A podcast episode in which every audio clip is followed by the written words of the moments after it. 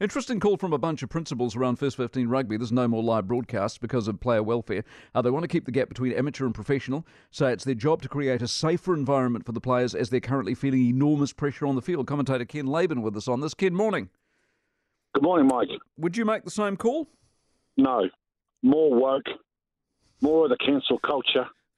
Um, the decision is incomprehensible. So, what are they going to do now? Mike, if you've got a son or you and I have got a grandson who's playing we want to watch him play and we send one of the family members down with a phone to record the kid playing, what are they going to do? They're going to get security now to have, have our family member thrown out of the ground. I coach under 16 girls uh, team and under 18 girls rugby team. Samoa celebrated, Wellington Samoan celebrated 50 years of rugby down here in Wellington on the weekend.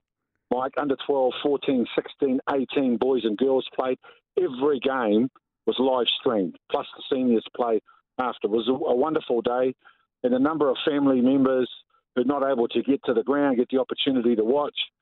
Um, and we've had a little bit of experience of it ourselves in our own family with our granddaughter, uh, born in Brisbane, 13 years old, playing netball.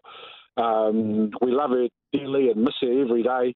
Um, and when my daughter-in-law took her phone out to record her so we could watch her playing netball on Saturday morning, there was an objection from one of the parents in the opposition teams, so we didn't get the opportunity to watch our granddaughter uh, play. The only way we could do that is get my daughter-in-law to go hide somewhere in the bushes and show it. So, you know, Rieko Ioane went from Auckland Grammar straight to the New Zealand Sevens team, and then he was in the All Blacks before he played Super Rugby.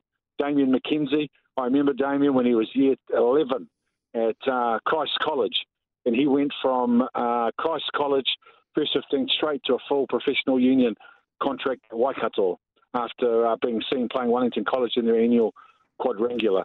I just think it's a decision that under under no circumstance or no reason makes any sense. Very articulate, uh, very very well articulated. Having said that, the, the, claim that they're under enormous pressure, are they under enormous pressure with social media and, and, and people saying things about them, them not being able to handle it? Well, what more pressure are they going to be on a year after school than they were a year before? So, uh, you know, uh, 24 7 scrutiny, social media, that is the reality of the world that we live in. Mm. Um, live streams, that, you know, uh, Mike, as you know, 10 years ago, you couldn't pull out your phone and record a game.